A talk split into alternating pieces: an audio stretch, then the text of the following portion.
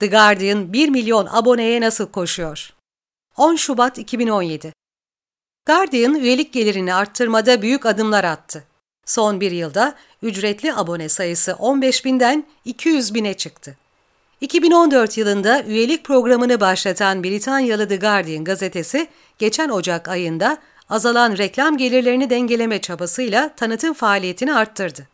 İlk aşamada 100 binin üzerinde bağış toplayan gazete, Nisan 2019'a kadar 1 milyon abone hedefine ulaşacak gibi görünüyor. Sorumlu müdür David Magliano, yönetim, üyelik, pazarlama ve tüketici gelirlerine ilişkin, bu başka bir isim altındaki bilindik bir ödeme duvarı değil, üye olan insanlara ekstra veya özel içerik verilmiyor. Onlar kaydoldular çünkü The Guardian'ın gazeteciliğinin devam etmesinin önemli olduğu konusunda hemfikirler. Yorumunda bulunuyor. DigiDay haberinde yayıncının 30 farklı tanıtım mesajını test ettikten sonra mesajların uzunluğu, adımı ve sitedeki yerleşim yerlerini değiştirerek 200 bin aboneliğe ulaştığı belirtiliyor. Tanıtım mesajlarından biri şöyle.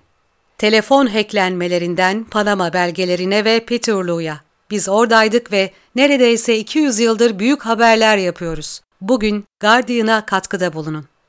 Bu mesaj bir defalık bağışlardaki ortalama miktarı yükseltti fakat pek yeni üyelik getirmedi. Guardian ne zaman ki mesajı sahiplik yapısını, kaliteli gazetecilik üretiminin maliyetini ve bağımsızlığın önemini vurgulayacak şekilde değiştirdi, işte o zaman dönüşüm oranları yükseldi. Yayıncı ayrıca bu mesajları göstermek için makalelerin altından reklam alanlarına, editoryal öykülerdeki bağlantılardan pop-up'lara kadar birçok noktayı denedi.